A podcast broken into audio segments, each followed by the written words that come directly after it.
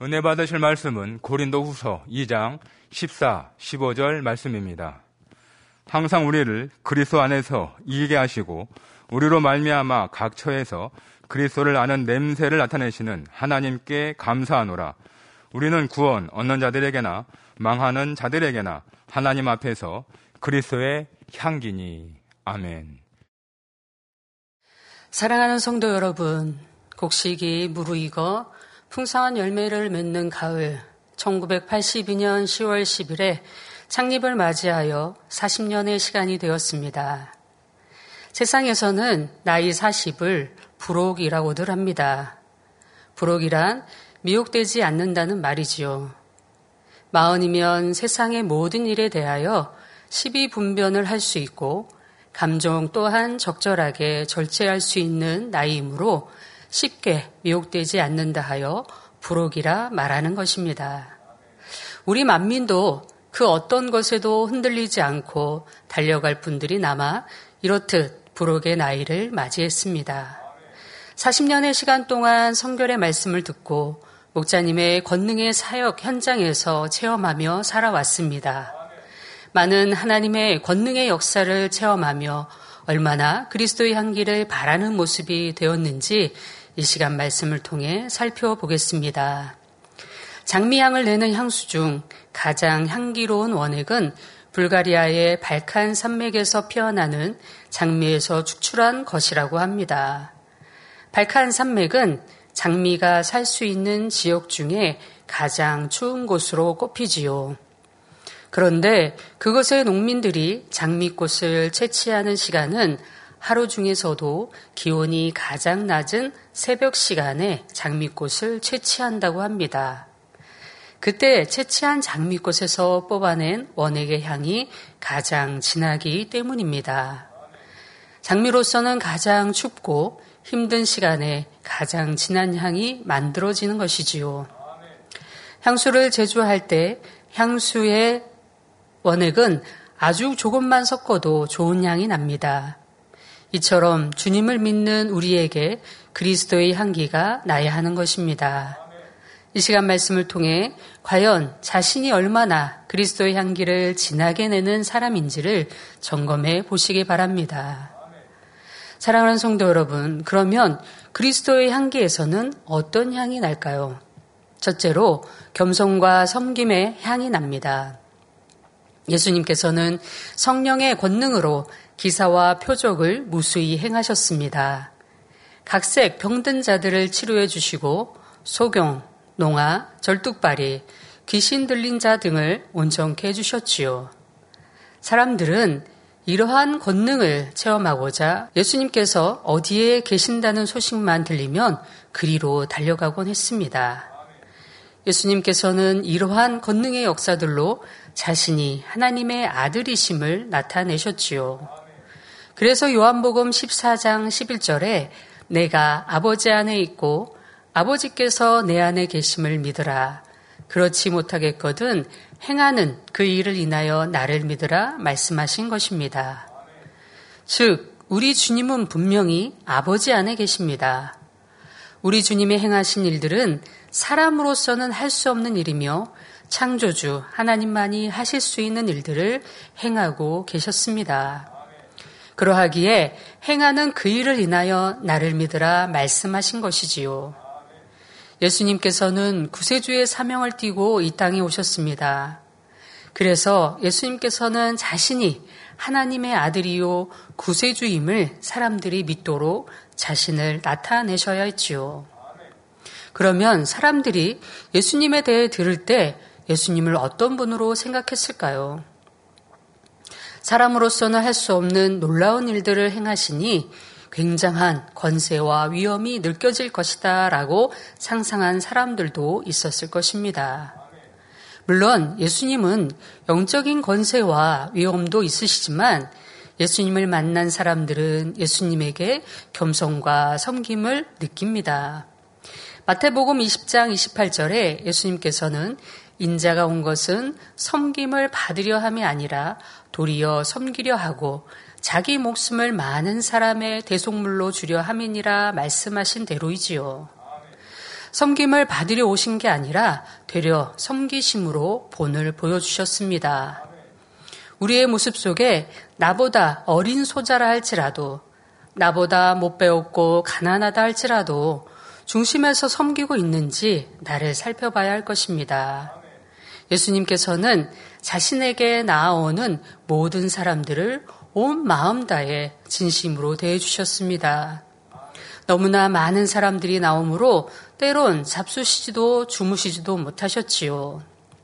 한 번은 사람들이 예수님께 자기 아이들을 기도받게 하려고 데리고 나오자 제자들이 이를 막았습니다. 이때 예수님은 오히려 어린 아이들을 용납하고 내게 오는 것을 금하지 말라.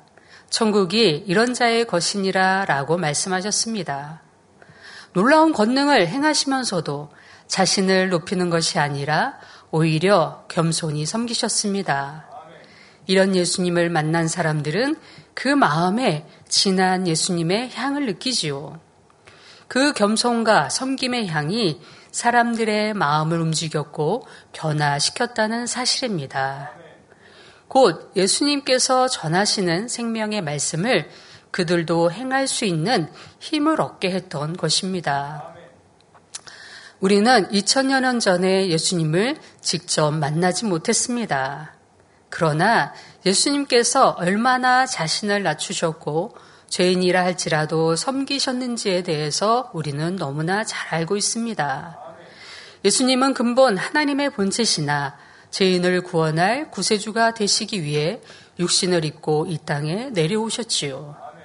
또한 불쌍한 영혼들을 섬기시되 자기 목숨을 대속물로 주기까지 섬기셨습니다. 이러한 예수님의 겸손과 섬김으로 우리는 영생을 얻었습니다. 그런데 예수님을 구세주로 영접하여 주님과 하나 된 사람이라면 그 사람에게도 그리스도의 향이 나야 합니다.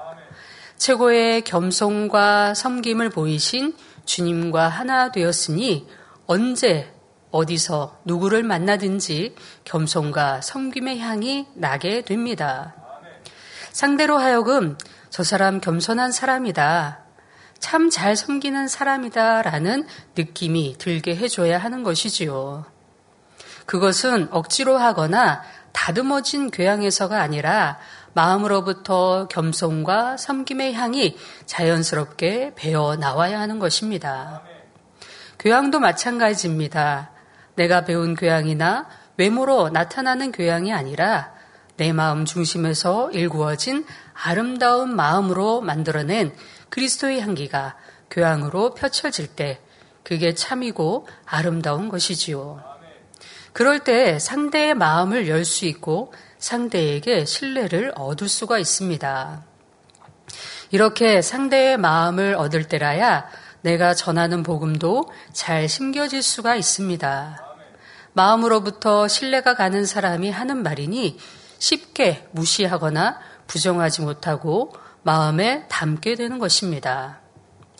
겸손과 섬김으로 그리스도의 향을 바라면 직장 등 사회에서 만나는 세상 사람들도 여러분 모두를 존중하게 됩니다.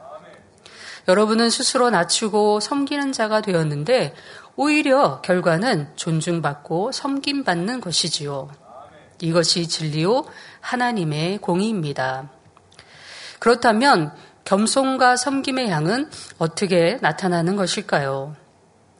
권명과 지적을 받는다 할지라도 자신을 내려놓을 줄 알며 마음에 서운해하거나 감정을 품지 않는 것입니다. 조모가 사셨던 곳은 전남 무안이셨습니다. 그런데 당회장님 세사할 때 장성으로 이사하셨지요. 이사에서 들어간 곳은 천씨만 모여 사는 동네였습니다. 이런 곳에 이 씨가 들어갔으니 함께 어울리기가 어려운 여건이었습니다. 천시 마을에서 가장 센, 센 동네였기에 이러한 곳에 다른 성을 가진 사람이 견딜 수가 없었다고 합니다.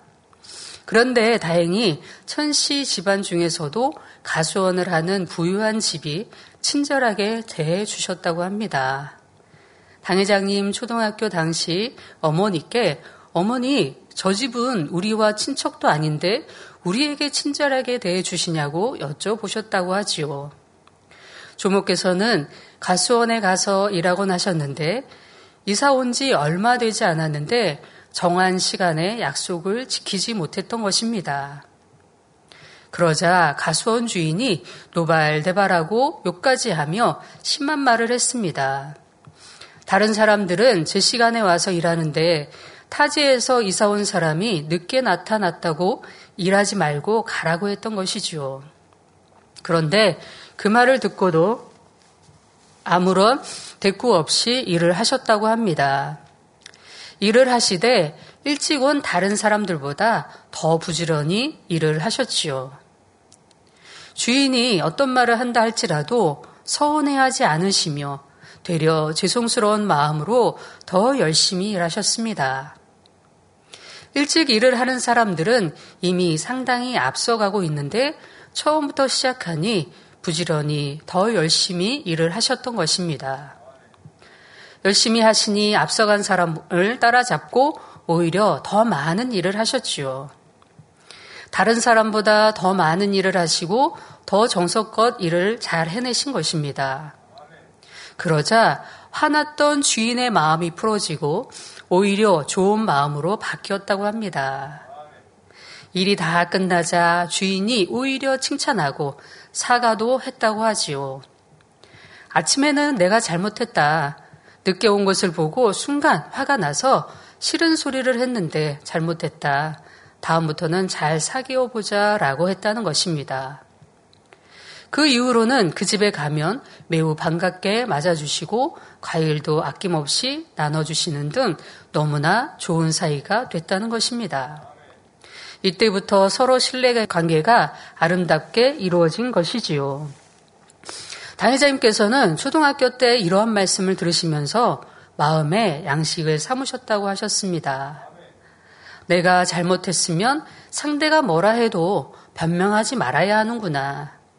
부드럽게 웃으면서 참아야 되는구나. 라고 또 그렇게 할 때 그것이 화가 복이 되는구나. 라고 이미 어렸을 때 이런 마음을 생각하시고 마음에 품으셨다는 것입니다. 마음에 상대를 먼저 생각하는 겸손한 마음이 있으셨기 때문입니다. 그런데 우리의 마음은 어떠한지 살펴봐야 할 것입니다. 자신이 잘못을 해놓고도 꾸중을 들으면 기분 나빠하고 토라지는 사람들이 있습니다. 또는 자신을 위한 권면이나 지적도 서운하게 받는 경우가 있지요. 이는 마음이 낮아지지 못했기 때문입니다. 어떤 경우는 되려 내가 얼마나 열심히 했는데 하면서 화를 내는 사람도 있습니다.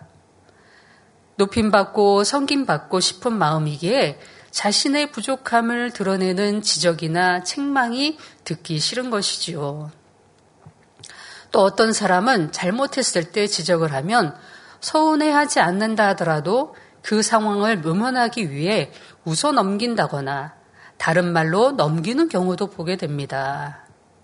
삐지거나 서운해하지 않는다 할지라도 자신을 변화시키고자 하는 모습이 없는 것입니다. 그러나 우리 예수님은 아무 잘못도 없이 조롱과 멸시를 받으셨습니다. 죄인들을 대신하여 십자가 형부를 받으셨지요. 우리는 이러한 예수님을 닮아야 합니다. 내가 잘못했을 때 낮아지는 것은 사람의 당연한 도리입니다. 하물며 그리스도인이라면 항상 낮은 마음으로 모든 사람을 섬길 수 있어야 하지요. 그럴 때 진한 그리스도의 향기가 나는 것입니다. 만일 여러분의 남편이나 아내나 자녀나 친구나 이웃이나 동, 동료가 전혀 이해되지 않는 말을 한다고 해봅시다. 그러면 대부분의 사람들은 자신의 입장에서 상대의 말이 옳고 그른가를 판단하여 대꾸하지요. 이는 내 마음을 낮춘 것이 아니라 상대보다 높은 데에 마음을 둔 것입니다. 이렇게 판단한 경우에는 그 판단이 틀린 경우가 많이 있습니다. 그래서 서로 감정이 부딪히고 다툼이 되기도 하지요. 자신의 마음을 낮추고 상대의 마음을 이해하려고 할 때는 부딪히지 않습니다. 상대의 마음을 잘 이해하기 위해서는 상대의 말을 끝까지 귀 기울여 들어주는 것이 매우 중요합니다. 그러면 상대가 입술로 내는 말만 들리는 것이 아니라 그렇게 말할 수밖에 없는 상대의 마음이 이해가 되는 것입니다. 사랑받고 싶은 마음, 인정받고 싶은 마음, 더 잘하고 싶은 마음 등 이런 상대의 마음이 느껴지면 상대에게는 맞는 답을 해줄 수 있는 것입니다. 엄마들은 말 못하는 아기라도 그의 마음을 잘 헤아려 맞춰주지요. 갓난 아기들은 말을 못합니다. 그저 찡얼거리며 우는 방식으로 자신의 의사 표현을 합니다. 그러나 엄마들은 아이의 소리를 들으면 아이가 원하는 것이 무엇인지 잘 알아차립니다. 배가 고프다는 건지, 안아달라는 건지, 심심하니까 같이 놀아달라는 건지, 기저귀를 갈아달라는 건지 대충 알게 되지요. 이는 엄마들이 오직 아기를 섬기고자 하는 마음뿐이기 때문입니다. 엄마는 갓난 아이에게 자기 주장을 펴지 않습니다. 아기에게 엄마 대접을 받으려 하지도 않고 오직 섬기려고만 하지요. 엄마들은 이런 마음이 변하지 않으면 너무나 좋을 텐데 자녀들이 크고 나면 그때는 섬김을 받고 대접을 받으려고 합니다. 자녀가 부모 마음에 맞지 않게 행동을 하면 그때는 굉장히 화를 내기도 하죠. 아버지 입장에서는 내가 너를 어떻게 키웠는데 내가 어려운데도 잘 시간도 부족하고 쉬지도 못하고 돈을 벌었는데 라고 말할 수도 있습니다. 엄마 입장에서는 쥐꼬리만큼의 월급으로 어려운 살림을 하면서 대학까지도 보내고 너를 졸업시켰는데 이제는 부모의 말을 듣지 않고 내 마음대로 하려고 하느냐라는 말을 하기도 합니다. 아기 때는 그렇게 섬겨주던 부모가 섬김 받으려고 하고 내가 키웠으니 부모의 마음대로 하려고 합니다. 이때부터 자녀와의 갈등이 생겨나기 시작하지요. 부모와 자녀 간에 진하게 의견이 다르고 결혼에 의견이 다를 때 부모로서 내가 키웠으니 내 말을 들어야 된다고 부모의 주장을 한다면 서로 싸움이 되어집니다. 그러나 부모로서 자녀의 의견을 존중해주며 사랑으로 믿고 기다려줘야 할 때가 많이 있습니다. 당회자님과 원장님 또한 내가 부모이니 내 의견이 더 중요하니 나를 따르라고 말씀하시지 않으셨습니다. 자녀들의 시간과 각자의 성품을 이해해 주시며 그 시간을 사랑으로 기다려 주시는 것을 볼 수 있었습니다. 성도님들 또한 오직 성김의 자세로 남편, 아내, 자녀들을 섬겨보시기 바랍니다.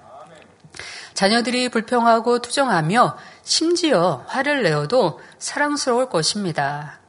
예전 같으면 감정이 부딪혔을 상황인데도 폭언이 감싸 안는다면 가족들의 마음이 움직일 것입니다. 믿음의 가족들도 마찬가지죠.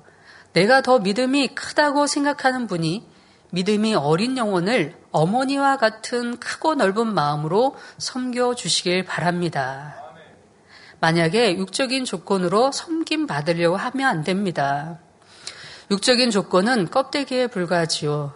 조직 안에서 서열이 높은 위치에 있어서 인사받는 걸 좋아할 것이 아닙니다. 내가 낮은 마음이 되어져서 나보다 서열이 낮은 사람이라 할지라도 중심에서 섬김의 마음이 되어진다면 되려 윗사람으로서 존중을 받으며 참된 섬김을 받을 수 있을 것입니다. 내가 직분이 높은 것을 자랑할 것이 아닙니다. 또는 신앙의 연수가 많다는 것을 자랑으로 할 것도 아닙니다. 나는 내가 이런 대접을 받아야 하고 나는 이런 자리에 앉아야 하는데 이렇게 스스로 생각하고 있다면 그만큼 높아진 마음이라 할 수 있습니다. 내가 가진 육의 조건으로 섬김을 받고자 하지 말고 낮은 마음으로 어떤 사람이라도 섬기려는 마음이 된다면 인정받고 사랑받을 수 있을 것입니다. 오래전 금요철야 시간에 당회자님께 하나님 말씀에 지적이 나왔던 적이 있었습니다. 그것이 한 주, 두 주, 세 주, 그렇게 7주를 하나님 말씀에 당회자님을 지적을 하셨습니다. 그 매 순간순간 전송도가 있는데도 다윗자님께서는 겸비함으로 그 말씀을 들으셨고 무엇이 하나님 앞에 합하지 못한가를 돌아보셨습니다. 그렇게 7주 후 하나님 말씀이 또 다윗자님께 임했습니다. 다른 것이 아니라 그동안 7주 동안 지적한 것은 지적할 것이 있어서 지적한 것이 아니라 시험해 보셨다는 것입니다. 전송도 앞에서 그렇게 하나님 말씀으로 지적하셨지만 그것을 창피하거나 부끄러운 것이 아니라 무엇이 하나님 앞에 합하지 못한가를 돌아보시며 겸비함으로 그 시간 시간을 돌아보셨던 것을 볼 수 있습니다. 그러면서 그 겸비함을 하나님께서 보시고 하나님 앞에 낮은 마음으로 겸비한 마음으로 하나님 앞에 드려진 당의자인 마음을 칭찬해 주셨습니다. 우리도 머리가 되어질수록 내 입장에서는 머리가 되어졌기 때문에 내가 지적받는 입장보다 권면을 해야 될 입장이 더 많이 있습니다. 그렇지만 내가 권면할 때 과연 하나님 앞에도 내가 합당한 사람인지, 하나님 앞에도 내가 합당하게 내가 옳은 마음으로 잘하고 있는지를 돌아봐서 내가 한 사람이라도 지적을 더 할 것이 아니라 사랑으로 품어줄 수 있는 머리들이 되어져야 할 것입니다. 당회장님의 섬김과 희생으로 만민의 성도가 하나 되어 부록의 나이가 된 것처럼 그렇게 자신을 낮추며 섬기는 여러분을 통해 바래지는 그리스도의 향이 상대의 마음에 반드시 감동을 줄 것입니다. 사랑하는 성도 여러분, 그리스도의 향기에서는 둘째로 사랑의 향이 납니다. 베드로나 사도 바울이 변화될 수 있었던 가장 큰 이유는 무엇일까요? 베드로는 예수님을 세 번이나 부인했지만 예수님은 베드로를 외면하지 않으셨습니다. 오히려 그 나약함을 이해하시고 용서하시며 다시 힘을 주셨지요. 이러한 주님의 사랑이 베드로를 완전히 새롭게 변화시켰습니다. 또한 사도 바울은 예전에 주를 믿는 성도들을 잡아 죽이러 다녔던 사람입니다. 그러한 그를 주님께서 친히 만나 주셨고 용서하셨으며 오히려 사도로 삼아 주셨지요.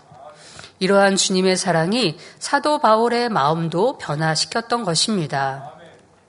우리가 처음 주님을 만났을 때 우리의 마음을 녹였던 것은 주님의 십자가의 사랑 때문입니다.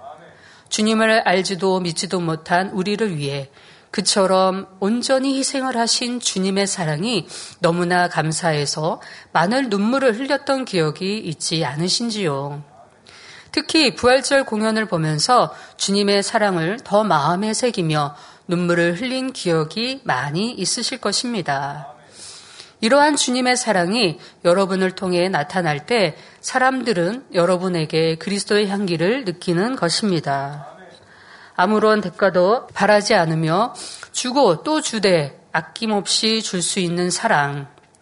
남이 칭찬받고도 잘 될 때에 시기 질투하지 않고 진리와 함께 온전히 기뻐할 수 있는 사랑이 있어야 합니다. 세상에서 말하는 이상형이나 외모를 보고 사랑을 하면 안 되지요. 성경에 보면 동정녀 마리아와 요셉의 사랑은 영적인 사랑을 했습니다. 결혼하기로 이미 양가의 허락하에 정혼까지 했습니다. 그러나 결혼할 때까지 육을 취한 것이 아니었습니다. 세상에서는 첫눈에 반했다고 말을 하기도 합니다. 그런 사람들은 외모만을 보고 반한 경우가 많습니다. 첫눈에 봤을 때 과연 그 마음까지 볼 수 있는 사람이 얼마나 있습니까? 2020년 기준 OECD 국가 중 우리나라가 이혼율 9위이며 아시아에서는 1위라고 합니다. 그런 이유가 무엇이겠습니까? 첫눈에 반했다는 말처럼 눈에 보여지는 아름다움을 따라갑니다. 또는 손에 만져지는 불을 따라가기도 하지요. 사람 마음을 먼저 보고 결혼하는 사람들이 얼마나 되겠습니까? 처음에는 서로 마음에 들기 위해 노력하다가 결혼해서 살다 보면 자신의 진짜의 모습이 나오게 됩니다. 물론 이러한 모습까지라도 서로 사랑한다면 문제가 되지 않을 것입니다. 그러나 마음에 반한 것이 아니라 육을 보고 반했다면 내 생각과 내 환경과 내 성품과 맞지 않는다면 그로 인해 싸움이 되어집니다. 결국 이혼 사유가 성격 때문이라 말하기도 하지요. 과연 육의 사랑으로 얼마나 길게 갈 수 있을까요? 그 사랑은 잠시일 뿐 오래가지 못합니다. 육적인 조건이 바뀌거나 더 나은 육적인 조건을 가진 사람을 보면 이내 마음이 바뀔 수 있기 때문입니다. 그러면 변함없는 참 사랑을 얻으려면 어떻게 해야 할까요? 내 영혼이 사랑스럽게 변화되어야 합니다. 악이 없는 선한 마음, 육이 없는 영의 마음이 되어 그리스도의 한계를 바란다면 반드시 사랑받게 되지요. 이런 마음이 되어 사랑을 받아야 그게 참 사랑이라 할 수 있습니다. 영의 마음에서 나오는 사랑의 향기는 누구에게나 감동을 주기 때문입니다. 내가 사랑을 할 때는 상대의 얼굴이 예뻐서 몸매가 예뻐서 사랑하는 게 아니라 상대의 마음을 보고 사랑해야 하는 것이죠. 부드럽고 따뜻하고 진실함을 느끼기에 그런 향을 바라는 사람에게 자연히 마음이 열리게 되는 것입니다.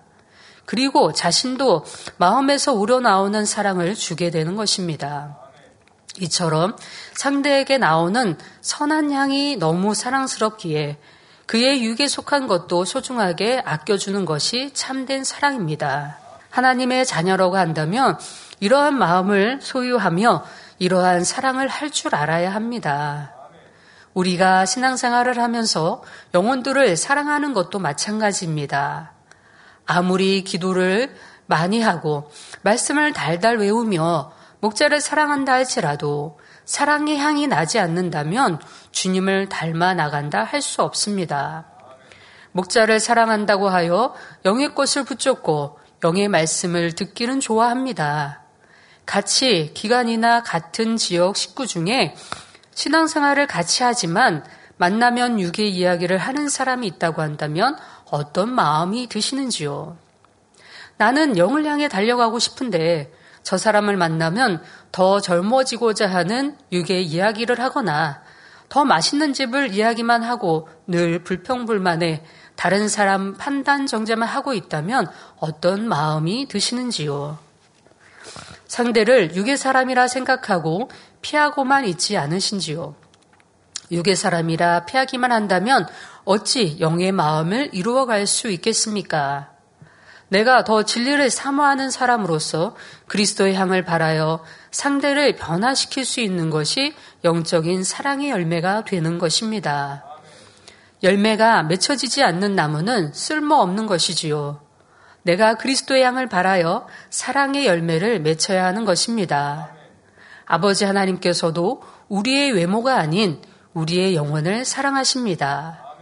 다윗의 형제들이 많았는데 다윗보다 더 잘생기고 육으로는 더 똑똑한 형들이 있었습니다.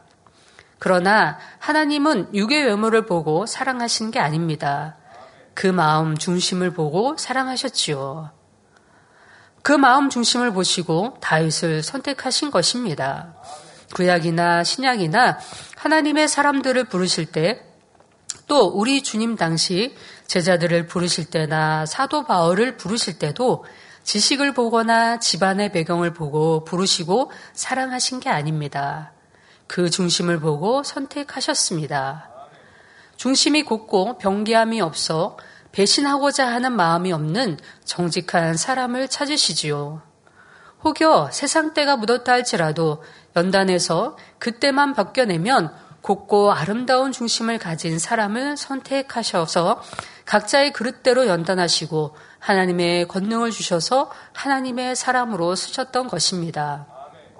오늘도 마찬가지입니다. 오늘날은 너무 죄로 관용된 세상에서 중심이 고든 사람을 찾기가 쉽지 않습니다. 그러나 만민의 목자로 당회장님을 세워주셔서 주님과 닮은 희생과 섬김, 온전한 사랑으로 우리를 사랑해 주셨습니다. 다윗자님께서 양떼를 사랑하시는 것도 성도들의 육적인 조건을 보는 것이 아닙니다. 7년 동안 가난과 질병으로 고통받으셨기에 누구보다 그 고통을 덜어주고 싶으셨기에 당회장님은 하나님께서 보내주신 소중한 영혼들을 한 사람 한 사람 귀히 여기시고 사랑해 주셨습니다. 잠언 8장 17절에 나를 사랑하는 자들이 나의 사랑을 입으며 나를 간절히 찾는 자가 나를 만날 것이니라 말씀하십니다. 곧 하나님을 사랑하는 자들이 하나님의 사랑을 입을 수 있고 하나님을 간절히 찾는 자가 하나님을 만날 수 있다고 말씀하십니다. 하나님이 날 사랑하셔서 내가 사랑하는 것이 아닙니다. 하나님께서는 이미 독생자 아들까지 내어주시며 우리를 사랑해 주셨지요. 이제 우리의 사랑이 필요한 것이고 하나님께서 우리에게 주시고자 심어 놓으신 축복들을 찾아 나가야 하는 것입니다. 이것이 영계의 법칙이자 유계의 법칙이기도 합니다. 아무것도 하지 않으면서 하나님의 사랑을 받고 싶다고 할 수 없습니다. 사람과의 관계도 친구와의 관계도 마찬가지죠. 내가 어떤 사람과 가까워지고 싶다면 적극적으로 자신을 나타내야 합니다. 그리고 자신을 상대에게 드러내야 하는 것이지요. 하나님께서 이미 나를 만나주시고 사랑해 주셨습니다. 가만히 있어서 그 사랑을 얻을 수 있는 것이 아니라 하나님의 뜻 가운데 행하여 그 마음을 감동시키는 사람이 그 사랑을 더 얻을 수 있다는 것입니다. 나를 사랑한다고 하면서 내 말을 들어주지 않으면 과연 내가 생각할 때 상대가 나를 사랑하는구나 느낄 수 있는 것일까요? 이렇듯 사랑을 받고 싶다면 나 또한 사랑하는 대상의 마음과 생각을 알아 그 뜻에 맞춰야 사랑한다 할 수 있습니다. 그러나 하나님을 사랑하기 위해서는 육의 방법으로 하나님을 사랑할 수는 없습니다. 보이지 않는 하나님을 사랑할 때는 육으로 할 수가 없는 것이지요.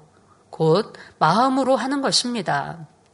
하나님의 사랑을 얻기 위해서는 하나님을 믿고 사랑하기 때문에 하나님께서 원하시는 마음, 곧 계명을 지켜 나가야 하는 것이지요. 하라는 것은 하고 하지 말라는 것은 하지 않고 지키라는 것은 지키고 행하라는 것은 행하는 것.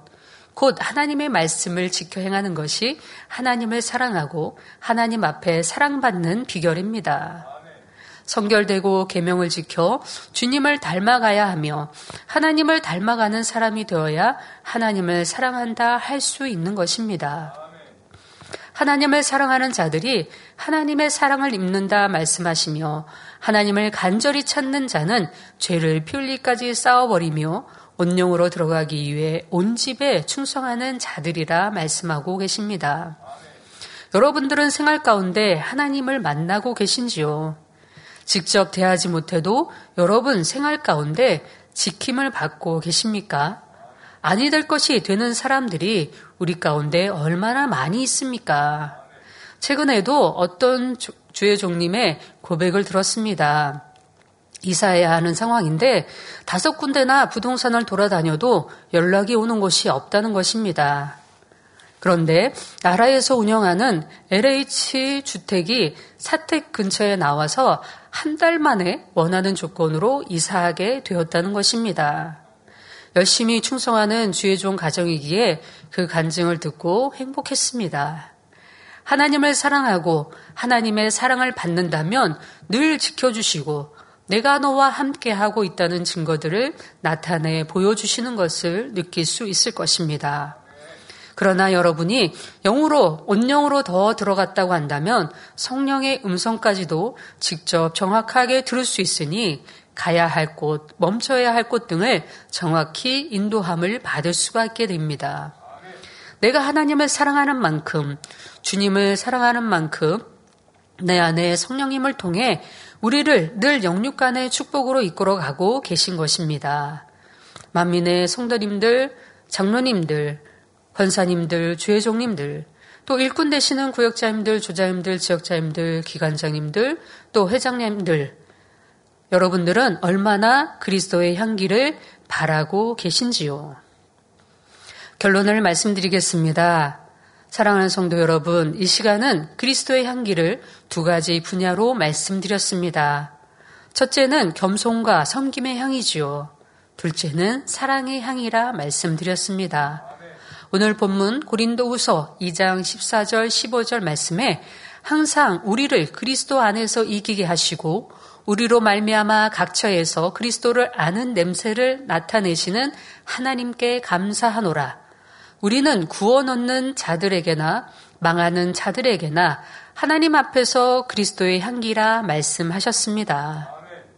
우리가 주님의 겸손과 섬김의 진한 향은 우리 마음에 얼마나 감사와 감동이 되어집니까? 그 향이 너무나 진하기에 2000년 전 세월이 흘렀지만 변함이 없고 영원히 감동스러운 향이 되고 있습니다. 만민의 성도님들이시라면 이러한 그리스도의 향기를 낼 수 있어야 합니다. 믿음의 가족들과 특히 세상 사람들에게도 이러한 그리스도의 향을 나타내 주어야 하지요. 우리 한 사람 한 사람의 모습을 보고 세상 사람들도 우리 주님을 믿어 천국에 이룰 수 있도록 이끌어 내야 할 것입니다. 이 시간 말씀을 상고하시면서 함께 통성으로 기도하시겠습니다. 아버지 하나님 은하 사랑 감사드립니다. 그리스도의 향기라고 하는 말씀으로 증거했습니다. 아버지 겸손과 섬김의 향이 얼마나 있는지 또한 아버지 하나님 그리스도의 향기로서 또 우리가 사랑의 향을 얼마나 내고 있는지 돌아보게 하여 주옵소서 내가 지적과 권면을 받는다 할지라도 겸비한 마음으로 아멘 옳습니다. 그 말씀이 옳습니다. 내가 변화되겠습니다. 할 수 있는 우리의 마음인지 아니면 나는 잘했는데 이만큼 수고했는데 애썼는데 하고 나를 아버지 내세우고자 하는 마음인지 돌아보게 하여 주시옵소서 주님의 사랑처럼 목자의 사랑처럼 나도 온전한 사랑으로 영혼들을 사랑할 수 있는 우리의 모습들이 되어지기를 원합니다. 그리하여서 그리스도의 향기를 마음껏 전하는 우리 모두가 될 수 있도록 축복으로 함께하여 주시옵소서 감사하오며 우리 주 예수 그리스도 이름으로 기도하옵나이다. 아멘.